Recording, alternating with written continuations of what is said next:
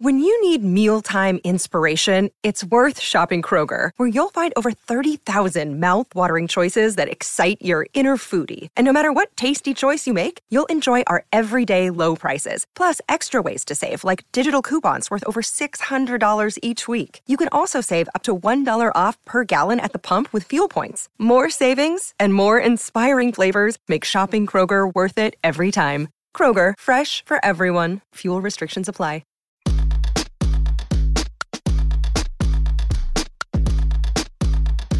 This is the true story of a New York City boy with big town hopes and small neighborhood dreams of becoming BFFs with the Real Housewives and other Bravo celebrities.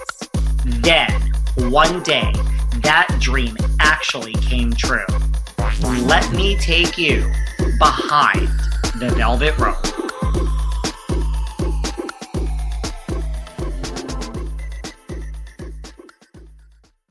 Hey guys, this is David. Welcome back behind the velvet rope. Let's just get right into it today because we are joined from 3,000 miles away by the one and only Jason Wahler. How are you? I'm good. Thank you so much for having me.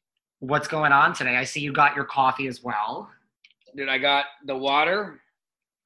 I got the coffee. All I'm ready to roll. Uh, been up since five. Uh, it's the dad life, you know. So just moving and shaking. Uh, do my morning routine, get my little exercise in, and uh, but it's been a good day. Did, did a bunch of work already, and now I'm here with you. Are you a mo- I mean, I am such a morning person. I wake up at five as well, and usually I'm in the gym by seven. So Well, it's so crazy because during uh, I I'm, I am a morning person, but ever since quarantine, COVID, all this stuff, like my I started get sleeping in later and later.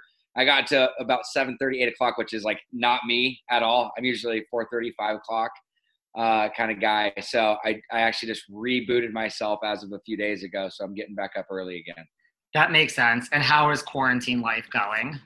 Uh, man, it is honestly, it's, I mean, it's, I'm over it. It's, it's, it's been a long time, you know, but it, I've taken a lot of good out of this. Uh, I've spent a lot of quality time with my wife and daughter, uh, you know, my parents, my, my brothers, my sister.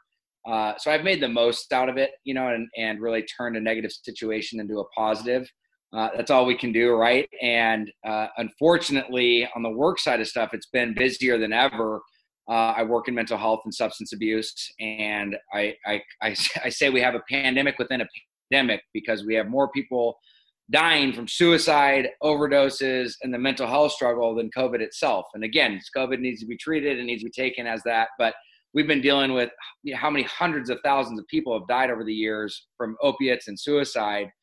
Uh, I just wish we would have taken one one hundredth of a percent of what we've done to COVID towards mental health and substance abuse, and we would have saved hundreds of thousands of lives.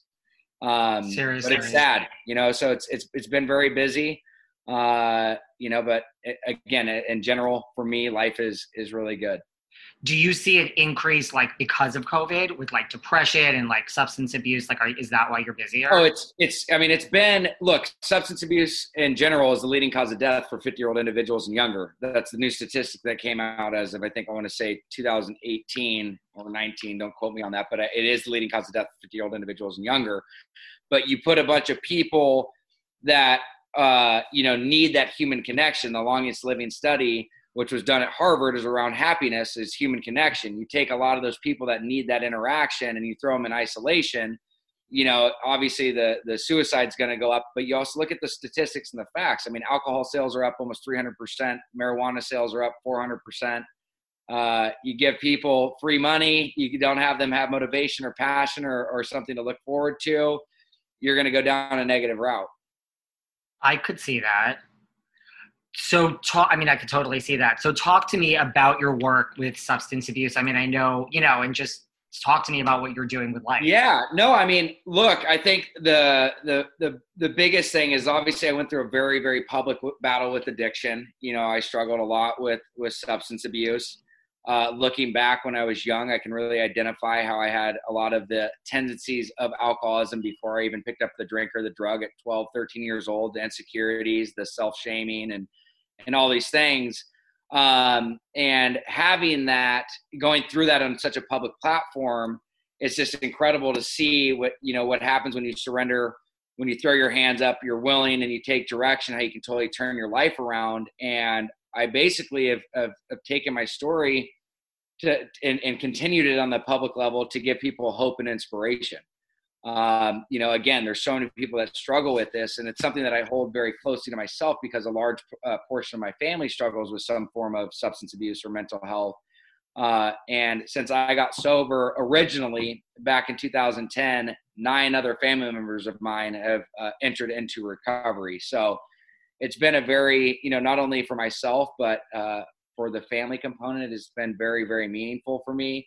Um, but I, I, I, just, I want to be a resource for people that are struggling, be, uh, you know, an advocate uh, and a place people can come to. You know, people that can feel safe, uh, create more conversation around this. There's been so much uh, stigma associated with with substance abuse, um, you know, and it's it's gotten better over the course of time.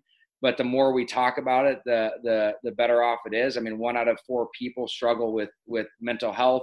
Uh, one out of seven people struggle with substance abuse. I mean, it's it's something that's out there, uh, and you know it's just it's talking about it you got to create the conversation and i help people on a daily basis uh, i mean like i said this morning had two different individuals uh, one is a, a, family friend of ours who's actually their friends uh, committed suicide so dealing with that side of stuff this morning and then you know another family friend that is is struggling uh, with heavy heavy substance abuse and it's it's helping them navigate uh, and understand, you know, because there's been a lot of negative connotation around treatment. You know, over the past few years, there's been all this stuff around treatment, and a lot of what you heard is is true in certain areas.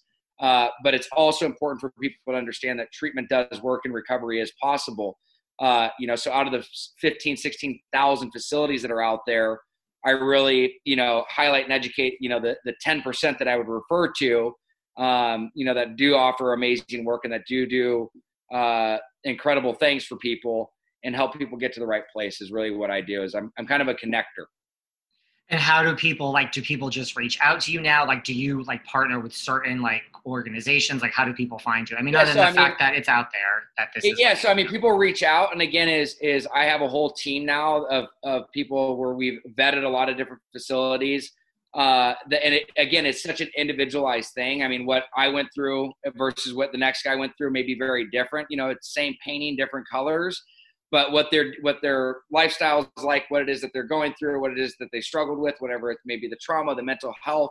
It's important to get a very good snapshot of we call it a biopsychosocial of their history and what they're going through currently to know where they need to go because there's not a one size all fits model. You know, everybody thinks you go to this treatment for 30, 60 days and you're you're healed and you're you know, you're on your way. That's not the truth. I always say it's hard to it's not hard to get sober, it's hard to stay sober because it's important you get to a place that can actively arrest the disease, get you stabilized, get you into a place where you can actually focus on the core issues, which is yourself, remove the substances. That those were our solutions. We used to lean on those to to provide us relief uh, but when we're left with ourselves, that's where the real work happens, and it and it takes a minimum of 90 days for your brain to really get into a place where you can process and and maintain that information, uh, and then the journey begins after you actually leave treatment. So it's a it's a lot more comprehensive than the average person knows. It's a lot more. It's very multifaceted.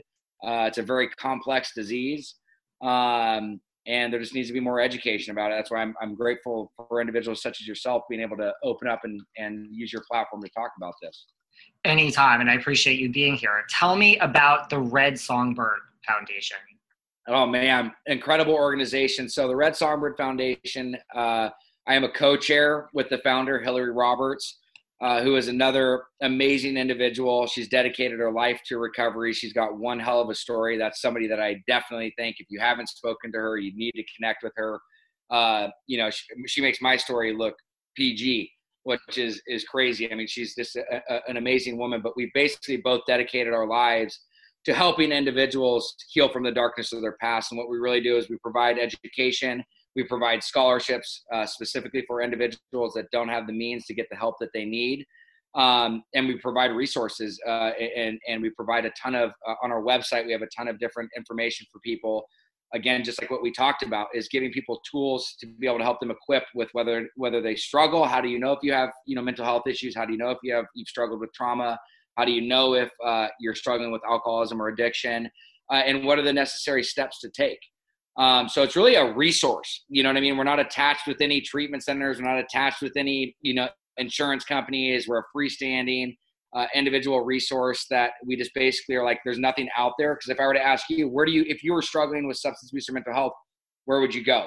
I'll admit it. As important it is for me to eat healthy and put the right nutrients into my body and hydrate, I'm really not great at it. I'm always on the go. I'm never making that a priority, and I'm always hungry. This was a real problem until I discovered 310 Nutrition. I love 310 Nutrition's water hydrators. You just add them to water, and they make your water taste so much better. They also have refreshing lemonade mixes. My personal favorite, they're all in one shakes. I love their caramel sundae, their vanilla cake, the shamrock cream. I drink one of these shakes, and it totally satisfies my hunger. They're low in fat and low carbs, which I love. They also satisfy my carb craving. But don't take my word for it. Right now, 310 is celebrating a new year of goals with code Velvet Rope and giving our listeners 50% off up to $100 off your first order. With so many sample packs, new products, it's really fun and it's easy to put together an order or start a subscription on products you know you'll use. Go to 310nutrition.com and use the code Velvet Rope right now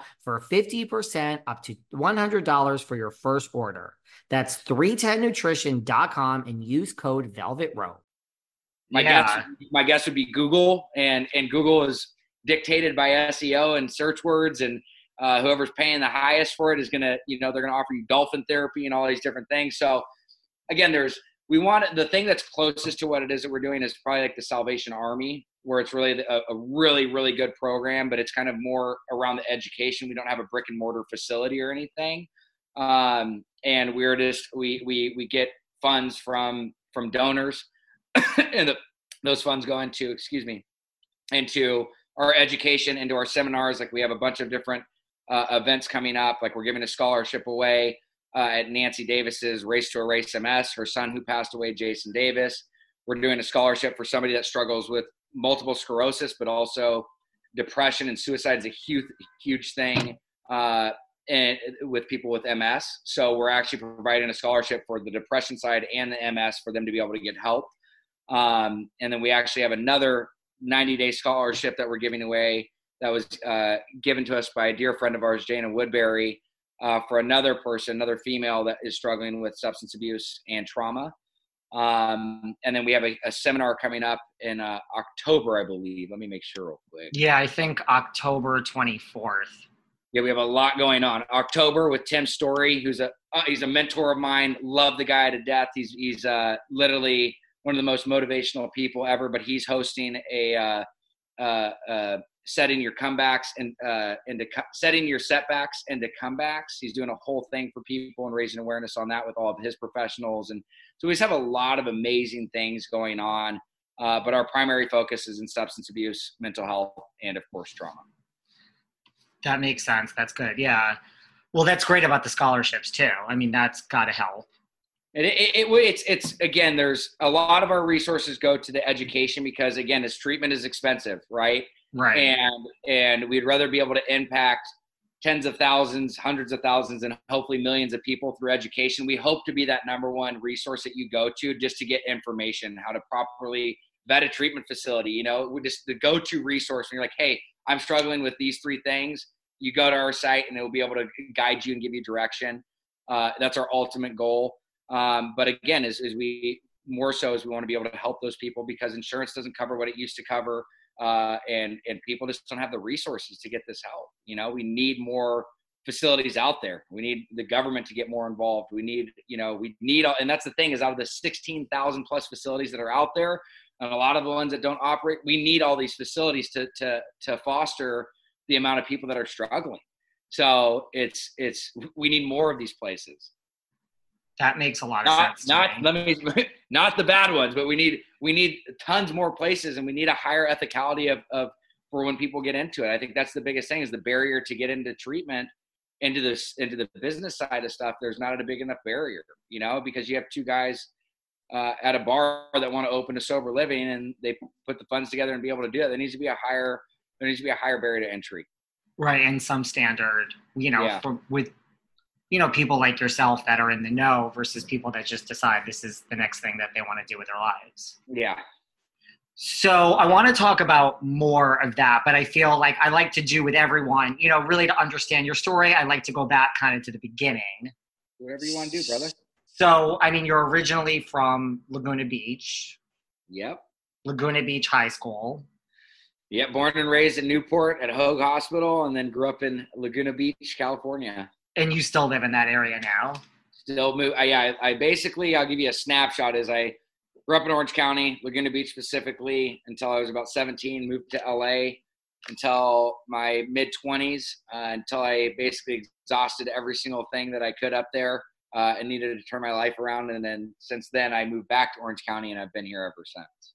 That's good. And I mean, like to your point, like you say, you know, you're helping your family out, like when quarantine, you know, like it's you're lucky you're near all your family. Like, you know, it's all these people who like can't travel to see their families now or their family. So at least you're very close to blessed. home. I mean, I got 24 family members that live within a literally within a, a 15 mile radius. wow. It's pretty pretty amazing. That is amazing. So Laguna Beach, Laguna Beach High School. So now when you were going to high school and minding your own business in 2004, when MTV decides to come in, you know, how did you feel? You know, like you're just like an average high school student. Like, how do you feel about, you know, your friends Kristin and LC and Stephen being cast on this reality show? Like that must have been surreal. So a- it was. It's so funny you bring that up because I was just talking to somebody about this the other day. A lot of people don't know that when the first season of the show was being casted, I was actually out in Provo, Utah, at boarding school uh, at 17 years old, and I was I was made aware, you know, through mutual friends, and obviously I had communication with everybody back home that MTV was coming in. They were doing this show based off the you know the the OC on the, the show on Fox, and they were doing like a real life version of it, and I was like, okay, cool, you know, didn't really know what to expect, and and they literally I was gone for the duration of when they shot, and you know, I think I, I think I got home around when they were wrapping the first season, uh, and just really didn't think much of it. And the show came out, it did good, and you know, it was it was cool to watch. Obviously, I knew some of the cast, and it was it was fun to see kind of what they what they did, but that was that was I didn't really think much of it, honestly. you weren't envious like why am i at boarding school in utah and my friends i mean at mtv at that point was like you know it for reality tv you know you were- weren't yeah. like why the hell can't i be on tv i mean it's not for everyone but i would think as a high schooler that's like a natural thing reaction No, I mean, on, honestly, it was, it's, it was. I thought it was cool that it was going on, but it was one of those things too. You have, at, at the state I was in at, and the age I was at, the group of people I was hanging out with were kind of like, ah, even though Talan was a part of our inner circle, Kristin and all them, and we're kind of like, ah, it's not really us. We don't want a bunch of tourists coming here. You know, we're like, we wanted to be like the locals only thing. And I actually didn't even want to do the show when the it got brought up to me um, after when they they knew a second season was going to come out and I was approached because people had heard the dynamic of the relationships I was in. They heard kind of my trouble, you know, my, my early troubles of what was going on, the reason why I was at boarding school, you know, ditching school, starting to get into drinking, and they're like, this would be a perfect opportunity. And I did not. I, I was very reluctant to do it, and I was actually convinced uh, by some friends, but more so by my parents. Like, "Hey, it'd be really cool to have your senior year documented. It's something that you know most people don't have and you'll be able to look back 20 years from now and uh, you know the first season it did well but it, it, it didn't really i don't think it took off like it did until like the second season and it became this phenomenon you know i had no idea the success it was going to have uh, and lo and behold it, it became everybody's biggest nightmare so i mean it, it, that's kind of really how it transpired what were your reservations like in not being sure that you wanted to do it before your parents were like hey it's cool to have this documented I just didn't really. I mean, it was all so new to me. I just I didn't really. I I was somebody that was very. I, I was. I like to be to myself, you know, to some degree. It was more, you know, I was I was I'm a very you know I have a lot of energy. I'm very out there kind of guy, but also I, I have my reservations in certain areas, and I was never prone to like, hey, let's have a camera crew follow you around and like. And I was getting into trouble and stuff, and I was like, I don't know that I really want this, you know, to be followed. And it was also kind of like the I don't really think it's a. I, I thought I didn't think it was that cool of an idea to do it then. You know, it was just more. I just kind of thought it was it was kind of dorky and uh, wasn't it wasn't for me. And then you decided to do it, and then that was that. And then Laguna Beach went on, but we have this little spinoff called The Hills. Yep. So you were on that. So I mean, were you shocked? Because that's when to me it really took off. I mean, Laguna Beach obviously was a big hit, but The Hills was like insane. Like, were you shocked at how big this thing became? Yeah, I mean, I was I, I couldn't believe the success that it had. I mean, I'll never forget. It was it was crazy. Uh, even going back to Laguna is when like the, the commercials started coming on, and I remember like in movie theaters, like they were showing previews and stuff. At least in Southern California, and the next day, like after I'd heard people like, "Oh, we saw you at the movie theater," "We saw you on a commercial," like I'll never forget going down to Main Beach and going to the gas station I always go to at Mobil, and like I just got bombarded with people, and I was just like, "What the hell?" Like, you know, I had no idea. And obviously, it, it was you get there's there's a cool fact there's a feeling like a factor that you get out of that. You're like, "Well, this is this is rad." Like, you know, people start to know who you are, and it, it obviously it, it makes you get this inflated ego. Um, and there's a lot of i mean that that stems into a lot of where my issues stem from uh, overinflated ego underestimated sense of self-worth uh, you know validating and dictating who i was based on people's opinions and what i had versus what i really thought of myself and um, you know but i was blown away with the success i mean the show is it, it i i can say this and, and, at least in my opinion is the show revolutionized the way re- reality television is done i think so i mean when people ask me my favorite reality shows, The Hills is 100% like on my short list of probably top three. So I think it kind of revolutionized TV as well, as far as reality. Yeah. I mean, did it kind of, did it feel like it was overnight? Like, you know, you were one day walking into the gas station and that's it. And the next day you're was, being mobbed. It was literally overnight. It was overnight. I mean, I was supposed to, I, I grew up my whole life, you know, playing baseball. It was something that I dedicated my, you know, from literally when I was five years old until 16 and a half, 17 years old. When I started getting into trouble, I ended up having shoulder surgery and I was supposed to go to, I was actually supposed to go to college for baseball. And, and then this whole entertainment thing came into play and it was just like everything shifted. Didn't go to college, ended up going into the entertainment space. Uh, you know, at 18 years old, making the money we were making. I mean, I was being paid to party, travel the world. You know, most of your friends are looking for fake IDs uh, and you know I thought I was living the dream. It was it was one of those things where you get so caught up in it, and there's nobody you could really talk to or relate to for advice or suggestion. I mean, my parents. Eh, eh, most parents have financial restraint on you when you're in your college age. I mean, they're paying for your school, they're doing all these things, and you may have a little bit of money if you're working and stuff. But we were making so much money, not from necessarily from the show, but everything else that came from the show, whether it's endorsements or, like I said, appearances, different cameos on things, and uh, you know, you just you, you you're at 18 and you have you kind of have free reigns and uh, it could be again is is I was already in very deep in addiction at that time. Uh, it got much worse, but when you're in that state, I mean, it was just it just manifested everything, and it was kind of like my way or the highway, uh, and that's how it dominoed. That makes sense. I could see that. I mean, especially if you're struggling with those issues to begin with. Yeah. I would think that this would intensify it. It did. I mean, it, it's like I people always ask, "Oh, did the show cause you know your addiction?" It's like, no, dude. I, I had addiction way before the show had started. You know, it did. It added fuel to the fire. Um, you know, and I'm I'm happy though the way it happened because I I ultimately had this gene. I mean, there's also a big piece of this is people don't understand about 20% of people that struggle with addiction actually have a genetic makeup that are predisposed to addiction, uh, and I'm definitely one of those people.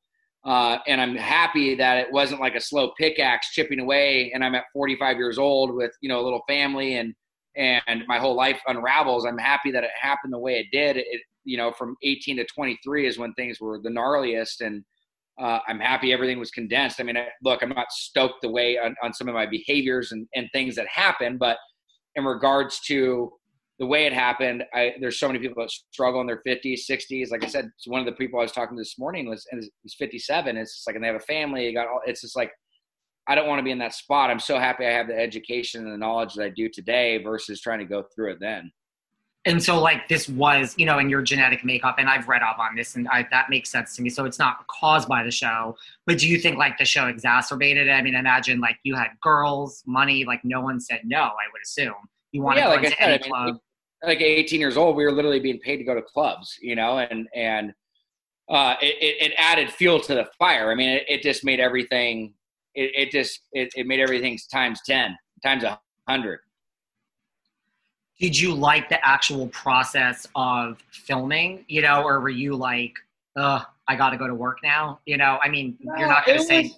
Was, it look, I, I, I'll give you like back like when it's it's so different from like the, the hills new beginnings now to like when from the season two of laguna beach to like season you know one two of the, and three of the hills uh and some of the other shows that i did like celebrity rehab and the celebrity rap star with the show with kevin hart. I mean those shows were so different where it was like it was it was and i was also in my disease too so it was kind of more of this kind of it was a part of the cycle versus now filming's a lot different when you're sober uh, and you're you know you're you know you're you're conscious and cognitive of everything that's going on around you and you're a lot more mindful um, but I, I, I mean there was times where i didn't you know i was like i didn't want to film but it was it wasn't like it was it was it was just i took it as it was it was whatever that makes sense and then I mean, oh this topic has been discussed ad nauseum, but the hills, real or fake?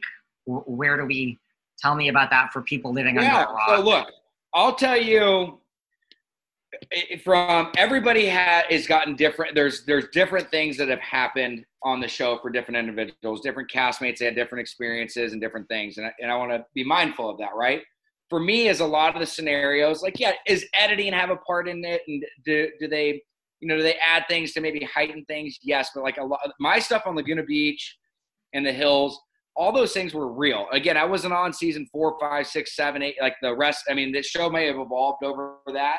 Um, you know, and in the, in the new show, a lot of the stuff that happens in my life is is real. A lot of stuff that you're seeing is is is what's going on.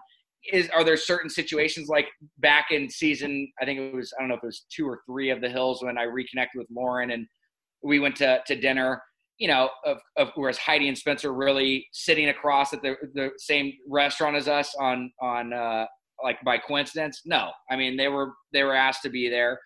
Uh, but so but the reactions and everything you saw they're real, you know. So uh, that was my take, and I know there's other casts that have had different experiences where things were. And again, is I wasn't on the the season three through the remainder, whatever it was, or four. I don't even remember which ones I was on back then, but that was my take. Is is is the, it was it was a soft scripted show. The situations and the friendships and the relationships are real. Some of the scenarios are are thrown at you.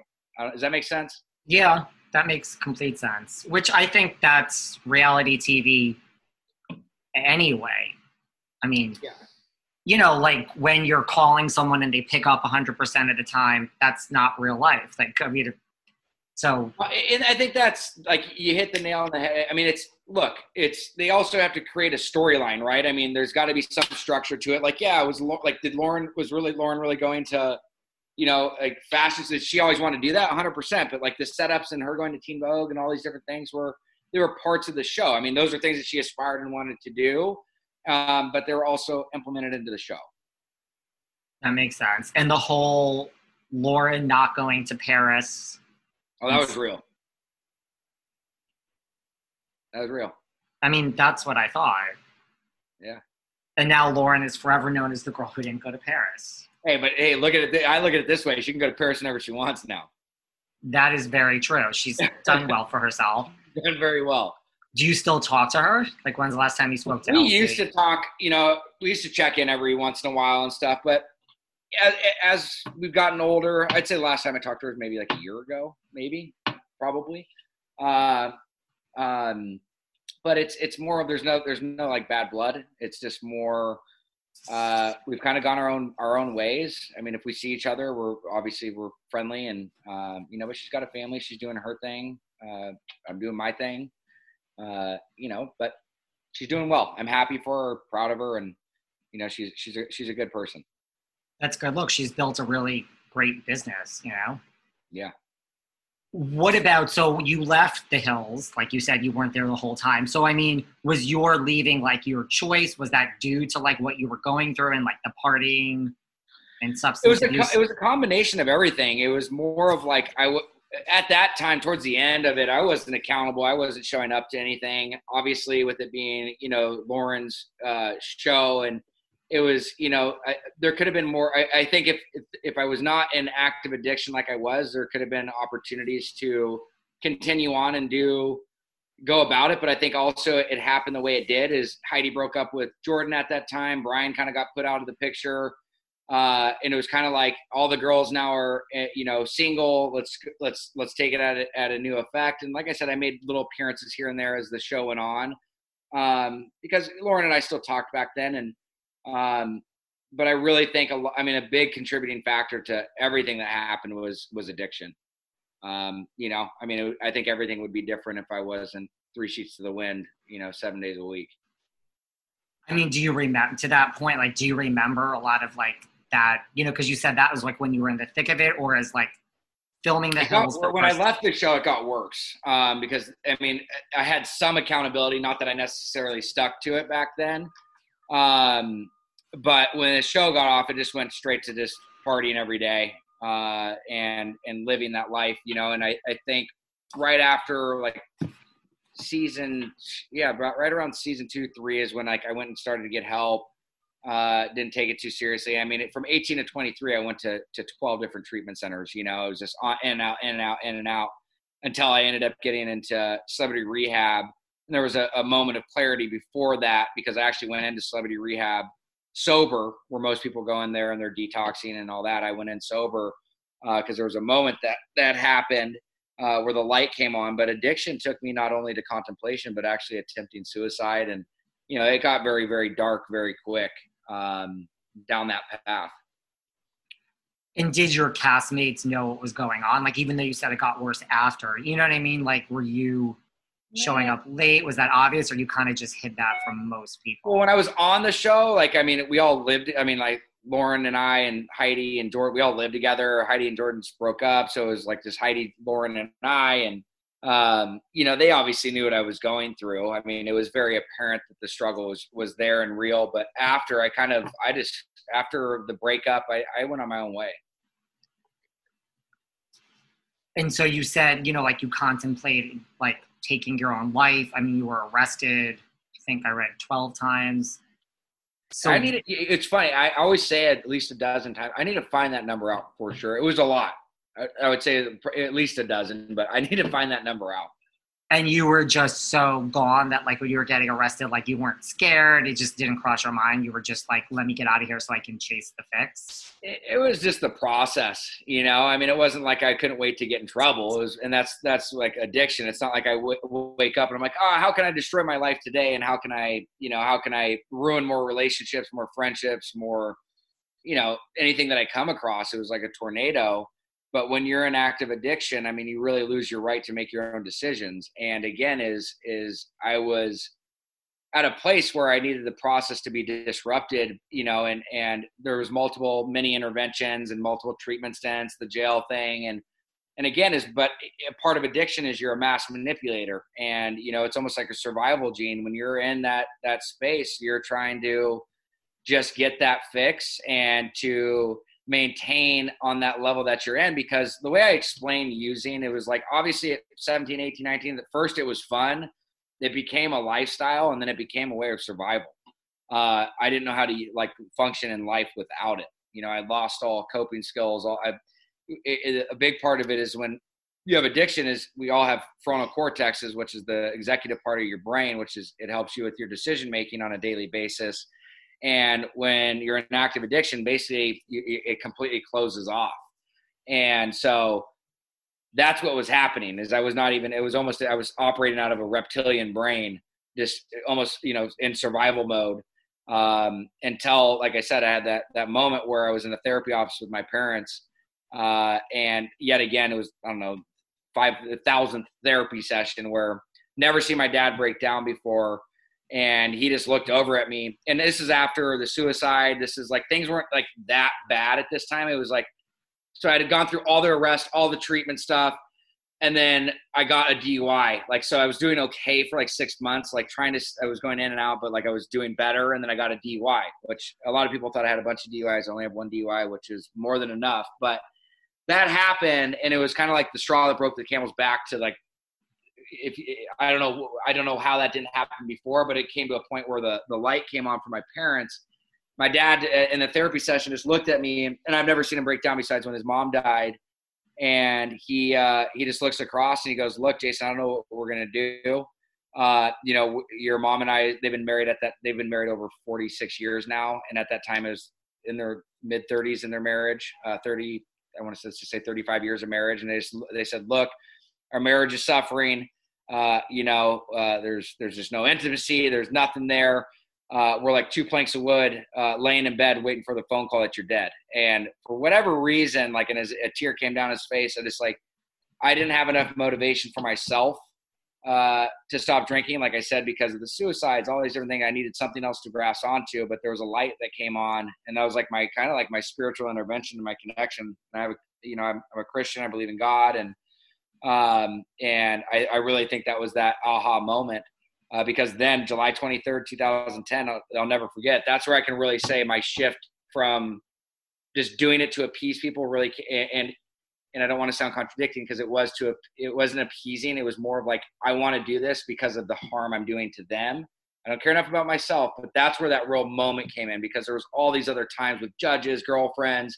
I'm going to go to treatment. I'll get help. But deep down, I was like, I'm not getting sober. Like I was like, I'll just do this to get everybody off my back. Where this, I was like, I will fully entrench myself. So that's when I went away, and uh, that's when I, I, ended up acquiring multiple years of sobriety after that. Um, and that was that was the turning point. Wow! So it was really for your parents from this therapy session. Yeah, and then over time it transitioned. Obviously, as my life got better, about six to nine months, you know, it became something that I loved. Where things were at, things were going, life started to get good. Started getting developing a career, and like I, I was, you know, totally kind of uh, remove myself from the entertainment side of stuff and totally dedicated myself to sobriety. And then it became something I did for myself. Uh, but I needed something for me because uh, you hear a lot of people talk about, oh, you have to be willing and wanting to do it. Yeah, for a lot of cases that is true, but for me it was like, dude, I had everything in the world and I didn't want to be here. You know what I mean? Like I, I grew up with a successful family. I grew up with all the, you know, whether it was girls, money, notoriety, all the things people strive for, and it was just like an empty, empty shell. Um, and there was no there was no passion, there was no motivation, there was no purpose. Right. Like on the outside, you had it all: money, yeah. fame, girls. So once you decided you went, you got help, and you kind of the light went on. Like, how did you go from that to kind of like this is my job now, like advocacy, and like kind of like how did that transition happen? well after i got after i got sober you know and i did did the celebrity rehab and uh, you know, remove myself. I ended up was asked to be on the board for the Los Angeles Mission. With you know, Kirk and Anne Douglas is is very known for uh, being a big part of that. It's 156,000 square foot facility in downtown Los Angeles. They foster and shelter over 500 homeless people, provide over 1,500 meals, have a year long and an 18 month long program for people for reintegration back into society. Really cool. So I started to get involved and I started to be of service and give back. And uh, somebody that owned a treatment center, uh, this guy by the name of Mike Netherton and Paul Alexander. Mike Netherton was the president of Betty Ford for 20, 20 something years, worked directly with Betty. And I knew he was a great person. I stayed in touch with Dr. Drew and kind of had these really good mentors in this space. And like, hey, it'd be amazing for you to come work and, and, uh, you know, be a part of what we're doing. And I think you have an amazing story. And so I actually uh, took a job with this place called Northbound back in the day where I was a client advocate. So when people would come into treatment, uh, you know, a lot of it was a younger demographic, so a lot of them knew who I was and like, what the hell are you doing here? And I'm like, you know, this is this is what I've done for. I've changed my life around, and you know, I'd help them get acclimated and acquainted, and and share my story. And basically, um, the position that I was in is is there's a thing called uh, leaving against it's AMA, leaving against medical advice, or ACA, leaving against clinical advice. That went down almost ninety something percent when I took on this role um, which was which was incredible because a lot of these people that would leave after getting into detox wanting to go, uh, I ended up building a whole team around that, and we ended up creating this thing called a client services program uh, that really fostered into uh, alumni that also helped with activities, and we created this whole program and, and developed and just became one of those. It was just kind of like a snowball effect where it just kept going and going and. I worked in the trenches for many years. Got to get really uh, well versed and understood uh, how the disease of addiction really operated beyond just what I had gone through and had very good mentors and still to this day have some of the best that are out there. Um, and you know what, why would, why wouldn't I want to learn more about what it is that I struggle with and that so many families struggle with. And so it was just naturally, it was like I said, God put this all in my, like, what's the likelihood that I would be paid to party and, and literally, you know, market and promote alcohol and, and drinking and drugs to being paid to not do that, you know, and to be able to advocate on the other end. And, you know, it's like the hills. It's like, I, I honestly had no uh, idea or had any motivation to be back on TV. Life was good, everything was going really well, but it was also kind of like it's. I feel like part of the service work of, of what I do is like being the drunk womanizing alcoholic in 18 19 20 21 22 to being the person that's married sober has got a family like I, I just feel like god keeps lining these things up um, and it's it's something that is become you know my my passion and, and, something that i love to do it's not work for me um, you know i get to help people out and make a difference. And it's it's amazing on holidays to get tons of people reaching out to saying, "Hey, we had another sober Christmas, another sober New Year's, sober Easter. You know, thank you so much for being a part of my son or my daughter or my husband or my wife's, my cousin, uncles. You know, sobriety and it's it's it's empowering. You know, there's no amount of money or drugs that you could take that gives you that type of high. And I just think we live in such a false sense of reality today that so many people try to achieve or feel those those highs when it, it, starts within yourself that makes sense. How big a role did Dr. Drew play in Celebrity Rehab? And all Dr. That? Drew played. He's played a huge part. I mean, in Celebrity Rehab, it, it, was you know he did what he was doing. I mean, he was dealing with very sick people. I mean, he had you know you had Janice Dickinson, you have Leif Garrett, you got all you know Jason Davis, you have all these people, all of us. I mean, even me when I was newly sober, I was not not necessarily the easiest person to be around. Uh, but he did the best that he possibly could under the circumstances that were there. I mean, he tried shedding light on addiction and you know, a lot of people, you know, gave him a lot of flack and a lot of, you know, heat for doing the show. But I also think, you know, he, he also brought a ton of awareness to addiction and a lot of people, what people were going through. And he was, he was good during the show, but he was even better after. Have you kept in touch with Janice Dickinson? Yeah, stay in touch with her. We were, were really close for a while, but when she got married and doing her stuff again is a lot of, I, I, ever since I had a kid, a lot more, I've become a lot more you know, just involved with the family. And time is limited. Time is the most valuable thing you have. And we stay in touch. She's, I love her. She's a sweet lady, uh, but not like we used to. Janice is a trap. She's a trip, man. She's gone through a lot. She's gone she's through a, a trip. And she's been very open about her struggles and story as well. Yeah, well, she's got. I mean, I'm. I mean, for somebody to go through what she went through and to make it where she's at today is pretty impressive. You know. Completely.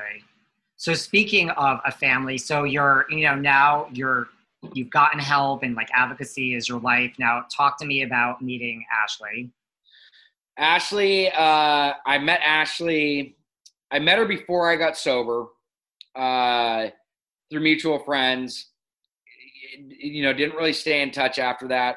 A year had went by after celebrity rehab. You know, I think I was coming up on around nine or ten months of sobriety and we reconnected. And you know she knew i was i was pretty crazy before before i'd gotten sober. And she's and she was like what?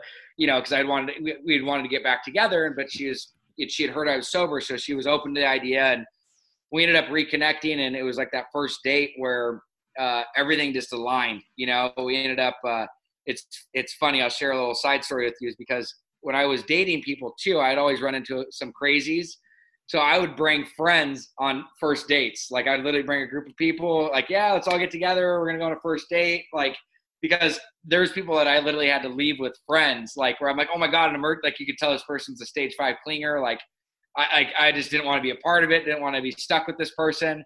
So Ashley died when we went to this our first date, and I had, had a couple buddies with me and then after like an hour, I'm like, she's kind of normal. You guys, you guys can leave. And we ended up having like a real first date after that.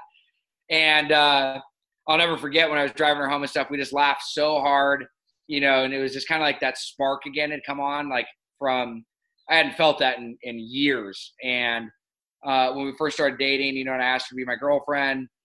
Uh, you know, she came from a good family, and uh, but the thing that I knew where she like became like the person I was going to marry is is a, a, a, couple weeks after we, uh, you know, started dating and got serious. She's like, "Hey, look, like I know you're, you know, you're sober, and I want to support that." And she basically stopped drinking for over a year, a year and a half.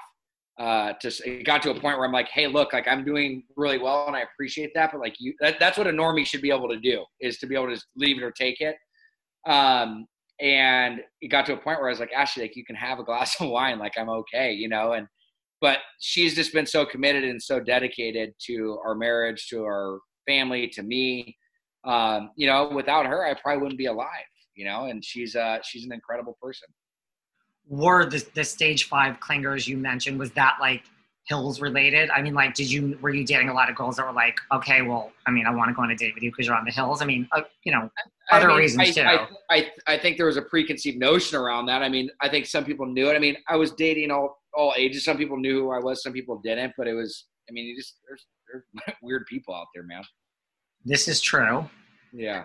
And then did you, you know, to your point, like Ashley knew, you know, that you were, you weren't like, like, did you find it hard to date girls and like sit, tell your story? Like, were their families, you know, were like, oh, he's like recovered or was that always, was that an yeah, issue? I mean, look, my history was pretty well known. I mean, it was funny at, at our wedding. Ashley's dad, one of the first things he said is, Ashley was telling me who J- who she was dating, and you know, what is the first thing I did is I googled him, and of course, it was like arrest, arrest. Like, so the dad was obviously very like concerned, but after he met me and he heard my story, you know, he got to know me for who I am, and uh, you know, again, it's not hard to find out my story. I mean, E ended up doing a true Hollywood story on my, you know, my turnaround, and there's uh, there's been a lot of positive things that have come out of it. And again, is after, you know, it's when I started dating or when I was with Ashley, it was, you know, and I started meeting her parents. It was after over a year of sobriety, so a lot of stuff had changed.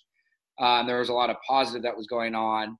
Um, so a lot of the the negativity, uh, especially on those things, were getting pushed down thanks to to new articles and different things coming out. But you know, people if people are going to judge you and they don't know you, uh, it's on them, and that's something that I've had to learn. Is you know, a big part of it was always being a people pleaser and wanting people to like you, and uh, especially you know for myself, I think everybody wants to be liked, and uh, it's just a human human tendency.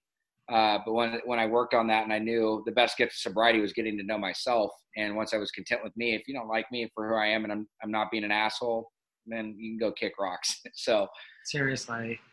And I know you mentioned a little bit earlier, and I even read this. So, like, the, you remind your own business, you're having a great life, you have a wife, and then you're not looking to be back on TV. The Hills, New Beginnings, they come knocking on your door. yep, So, what was the motivation? I read somewhere, I think that, like, really part of it was sharing your story and, like, get having another platform for that. That's that simply it. It was simply to uh, we had multiple conversations around should we do it, should we not, should we do it, um, and it came to you know this could be a great opportunity to spread awareness and to share my story and to show people that you can turn around because my exit in the entertainment space was you know it was celebrity rehab and it was kind of like we don't know what really happened and and thought it'd be cool to come back and and be in a different spot did you keep in touch with like Kristin and others like in you know I mean Kristin wasn't a part of it but like in that space like were you in touch with like Audrina and Whitney and everyone or Yeah, I mean, I stayed in touch with uh, from the Hill specifically. Like, we started talking to Spencer and Heidi again, and Audrina and Frankie. Uh, prior, probably six months prior to the show being shot, it was like when we were all reconnected. But um, before that, no, I didn't really talk to anybody. I stayed in touch with like I still stay in touch till this day with Talan and Cedric, and uh, sometimes I'll talk, you know, uh, communicate with Jessica and Alex. You know, more of the going to be that's like more of my crew that I grew up with, whereas yeah the whole cast was kind of all thrown together. Um, didn't really have a history with them, and that was kind of the cool part of redoing the show is I got to meet everybody almost for the first time again. Yeah, physically I would had seen everybody before, but uh, mentally was in a totally different headspace. So it was it was nice to to reevaluate who everybody was and, and kind of who I wanted to connect with. did you see any other differences like this time around other than the fact that you know you were sober or was that just really the big difference or were you like okay reality TV has changed it's different this time around just from like a filming I mean, the biggest, I, I, I- it's for me. It was just it was being sober was the biggest change. Um, I mean, again, is everything's completely different when you're sober versus when you're under the influence. So I wouldn't know if it was different or not based on any other experience than just being sober.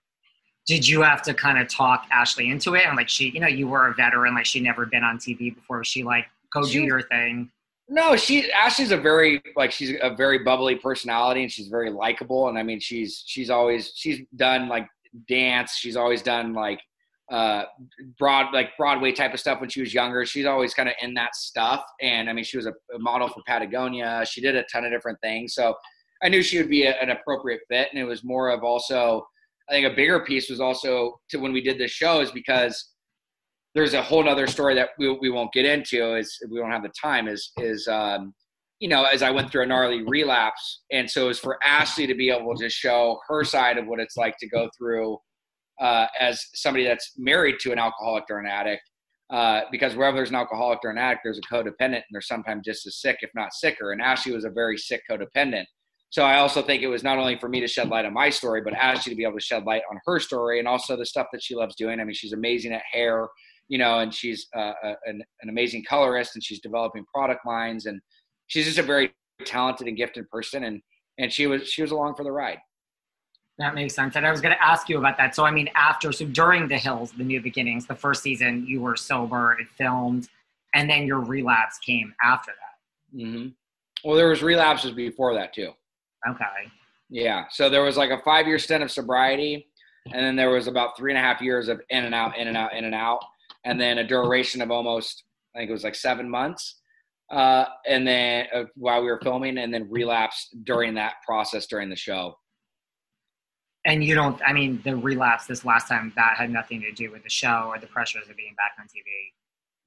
No, the only thing that I think could be related to it is is with you know image and stuff like that. I mean, obviously being you know on camera and not being content with you know where I'm at physically um, versus uh, there was no pressures or different things that made me uncomfortable necessarily. It was more of my all my own internal stuff. Um, again, it may have contributed a little bit, but it was not like you know this like oh I'm thrown into this world and everything's crazy. I mean, I had a pretty good balance and a pretty good foundation back home, uh, and a good structure of, and a good group of people around me.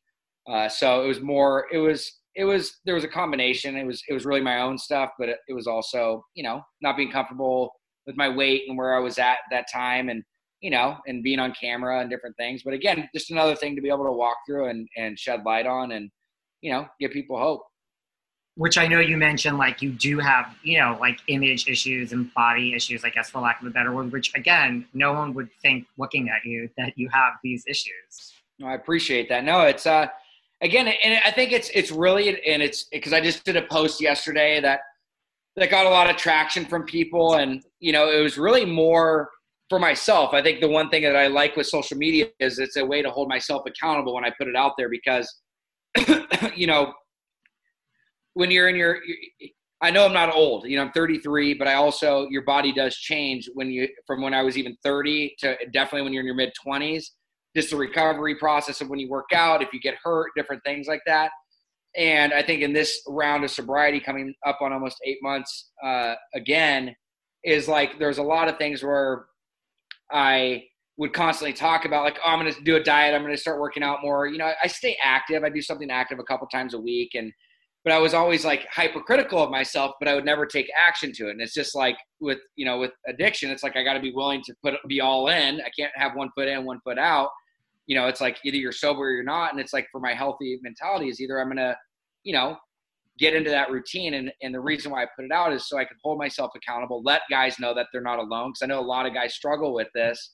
Um, and you know, it was just, it was more, uh, to, to, to, to inspire and motivate others. And it's like, when I put that post out there, there's a lot of people that wanted to hop on board around it. And again, is there's not a lot of people that talk about it. And I think so many people have so much shame around that. I mean, a lot of women talk about it, and you know, with anorexia and body dysmorphia and different things, where there's a lot of guys, especially when you're a dad, you get dad bods, like a huge thing, right? So I think it was just, it was really, it, it was not a, I want to be very clear, it was not like a cry for attention or sympathy. It was like, dude, this is what I'm going through, and it's been something that I've struggled with for a couple years now, and I'm sick and tired of talking about it uh, because I know there's a lot of actions that I could take to make it work. Um, and so now it's it's you know day five for me of of doing something active for 30 minutes a day. Uh, it's you know, and again, I wanted when I did the post, it was I want everybody to be involved, whether it's walking, different things, but I do high intensity, whether it's you know uh, um, boxing. We do me and Ashley do crazy hikes now, bike rides, uh, calisthenics, using your own body weights, push ups, pull ups, sit ups. Um, but I just I, I'm, I'm basically challenging myself. You know, I want to I want to I want to take myself to the next level, and I can't do that by just talking about it. I got to take action. So the post was really to be followed up with action. That's true, and that's a great thing about social media. I think you could just reach an audience and respond to people, and people can give you feedback right there. Yeah. So I, I, I, I'm happy about it, you know. And again, is is I'm, I'm, I'm the biggest thing is is taking action, and I'm not beating myself up. Like I'm, I'm, you know, it's it's more of uh, it's not like I'm sitting over here like having suicidal ideations about my looks. It's more of like, you know, I'm at a spot where I don't want to be. And, and exercise is so good for you, anyways. Your brain produces more potent chemicals than heroin. You just got to let it work. You know, the serotonin and oh, dopamine. It's just naturally good for you, anyways. I'm not wanting to have this 30 day reveal where I have like an eight pack and I'm, you know, super shredded. It's more of like I just want to tone up and I want to be in and I want to be in a better place listen, Corona has not made it easy in that respect. I, I can tell you. Yeah. So this chat is all about you. It's not about me. But selfishly, I need to ask about Mischa Barton. That's just my own personal. I I, I need to know about Mischa. Yeah, bless her heart, man. Uh, uh, she uh, she's really sweet. She's nice, you know. But I think for the show, she just wasn't. She she didn't open up enough, you know, about what it is that she was going through and and things that were going on and and it, it resonated with with with the audience. You know, people just felt like she was standoffish. Um, and I mean, she's a nice person. Uh, I wish her all all the best. Uh, but you know, I just I don't think she was the right fit. I mean, she's a she's a full blown actress, and it's it's definitely I can imagine the roles being switched. I mean, trying to throw me into a sitcom or something like that. I mean, you know, it, it's just different were you guys all shocked amongst yourselves like when she was cast? Were you like calling spencer I, thought was, I thought it was creatively genius. I was like oh the show was inspired off of you know laguna beach was inspired by the oc i was like it's kind of a cool way to throw something in there to have her. I never saw the oc i mean obviously i knew who she was. Um, i thought it was smart and i, I, I thought it was going to be good for the show. Um, i think they had the right intentions but it just wasn't the right fit was it i mean i thought she did a great job but i'm completely biased. So i'm a huge oc fan so i mean anna hills. Was it awkward like when you guys were filming it? Was it like clear to you guys like mischa stands out? No it was more of like she was easy to be around. She's really nice and a really like i said a sweet girl. It was just more for her. It was i think if she was just uncomfortable in the settings. Like we i didn't film i we only times I ever filmed with her were like in group settings. So in the group settings, there was always a bunch of chaos going on. So I didn't really know outside of that, but it just seemed like in the individual scenes that you know she was just kind of talking about very surface level stuff. I would agree with that. Other than like one or two exceptions, like being a big reality TV person, I personally don't think actress to reality TV has worked in any show other than maybe Lisa Rinna for The Real Housewives of Beverly Hills. That's just me. Yeah, but okay, that's again, you guys haven't kept in touch with Mischa. I think I think Ashley stays in touch with her. I mean, I, I stay in touch with Audrina. I stay in touch with uh, Frankie, uh, and a- Ashley's really close with Frankie's wife Jen. Jen, um, and we st- we touch base with Whitney and stuff. But uh, and I still talk to Brody. I don't we, I don't talk to Justin. Spencer and Heidi are kind of doing their own thing right now. So what's going on for season two. I mean, there is a season two. We all know. So yeah, we started shooting. We were on like episode four, and then COVID, man. So everything's shut down. is is on a hiatus right now. Are you guys excited for season two? Are we going to see more more way, story? It's going to be way way better this year. Really, I thought it was great last year. Uh, I, it was okay. I thought it could have been way better personally. I mean, I, we shot so much, and and I just I, I think the stuff they used uh, it, it, was okay, you know what I mean. But I think it could have been there was I definitely think there was better footage that could have been utilized. Um, but again, is hey look after getting a group of people together that weren't really in touch for eight years or whatever it was. For me, it was like over ten. Uh, you know, to to go, go back into into that spot. Um, you know, they did they did good, but I think I think the best part is you got everybody together. Everybody dust got the dust off of them, and now you can really see the relationships, who's connected, who's friends. You know, because at first everybody's kind of like just it, it, it's like any new relationship. You're not just going to go swinging. Uh, right. So I think everybody's more comfortable, and I think the the relationships are established now, and you know who people's real friends are and who's not. Is that what you? Is that what you think the big difference is with season two? Like, why do you think it's going to be so much better? It's, it's everybody's much more comfortable. Were you shocked? Like, I mean, I live in New York City. Like, you guys came to New York. You did a lot of press. I knew. Were you shocked at like that initial like the fanfare is still there all these years later, or were you guys like, no, this is going to be huge? Or were you just shocked at how people went crazy? I didn't really have any expectation around it, honestly. I mean, my my belief was I didn't I didn't think it was going to be nearly as big as what it was, um, and, and I don't think it was as big as what it was. I mean, there's still a following and stuff around it, but I think there's been so many other shows and there's so many different outlets now. Whereas like when the show was on, there was only so much. There was like the Kardashians, and I think the House, the Real Housewives was out. You know, I think like that was really what was there. But there's so many different outlets for entertainment now that it's it's a really hard industry. So uh, I think I think that it it did well. I think it's going to do a lot better this season um, because you're going to get that more real raw effect. Uh, I think you're going to have a lot more personal stories that are going to be relatable to individuals. Um, but uh, it's cool to see that. I think to answer your question, I think it's cool to see that there's still a fan base around it. There is. Do you watch any reality TV like Adam DiVello Selling Sunset? Are you aware of what a big hit this Selling Sunset is? It's a great show. No, is that Adam did that show? Yeah. No, I, uh, I, I, well, I know Tarek El Moussa, and I know his his new wife is on there, or new fiance. Um, I don't know if they got married or not, but uh, I'm friends with Tarek. Uh, I I have not. I don't watch it. I'm like I watch like the most random shows. I watch Undercover Boss. I watch like uh, I used to watch like Pawn Stars. Uh, I watch all those Bering Sea Gold shows. I'm more of like the Discovery. I like Shark Week. Um, but when you have a little one, we watch. I watch a lot of Mickey Mouse, uh, a lot of Disney stuff uh, Puppy Pals and a lot of uh, Disney movies.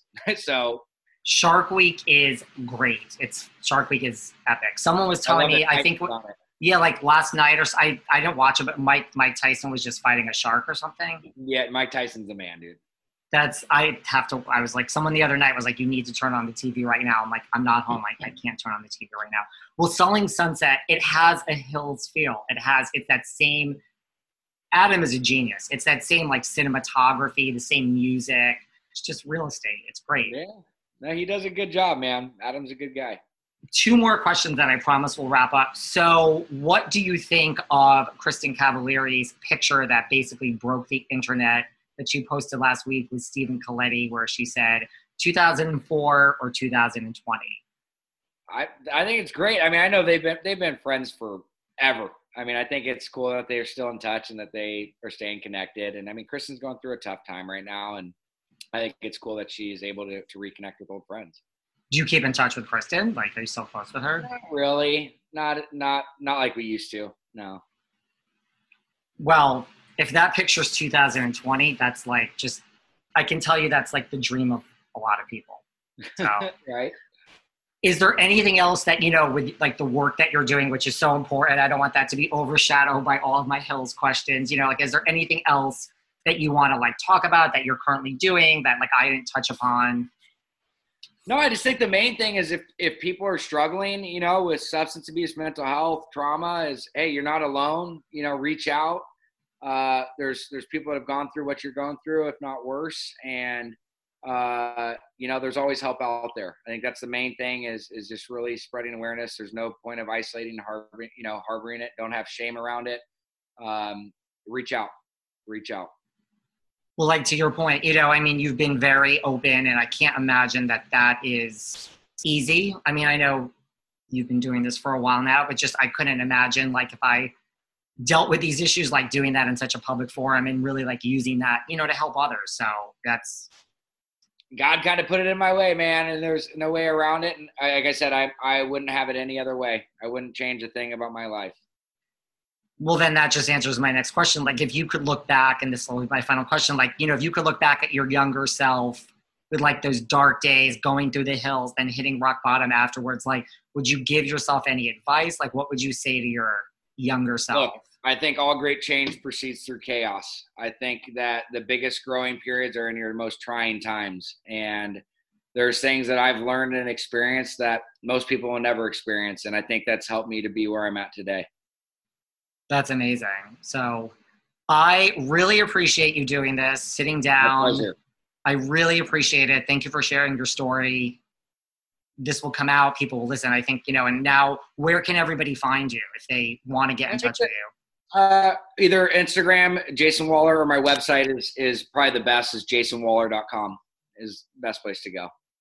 That's awesome. Everyone needs to follow you. If anyone needs help, that is where you find Jason. Thank you so much again for doing this. My I pleasure. really appreciate it. Of course, man. We'll be in touch, brother. Thank you and have a great day. You too. Take care. Stay See you safe. later. Bye. Bye.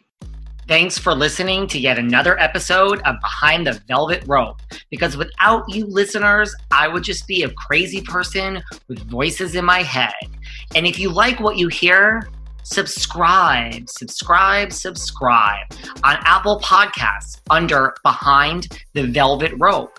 And when you're done subscribing, feel free to leave a five star write up review because the write up reviews actually count. We read each and every one of them. We post the best ones, and the reviews really help our shows keep going. And we really appreciate everything you guys say, especially the positive ones. And if you want to find us online, we're at Behind Velvet Rope on Instagram. We are at David Yontef on Instagram. We're behind the Velvet Rope on Apple Podcasts. Or head on over to Patreon because you know what? There are just some things we can't talk about here. So for our bonus episodes, go to Patreon and type in Behind the Velvet Rope. And if you still aren't sick of me and you want more David, go to Cameo and book me on Cameo. And you can ask me anything there. I'll answer whatever you want. And I have a bargain basement price of $10. Thank you guys. See you soon.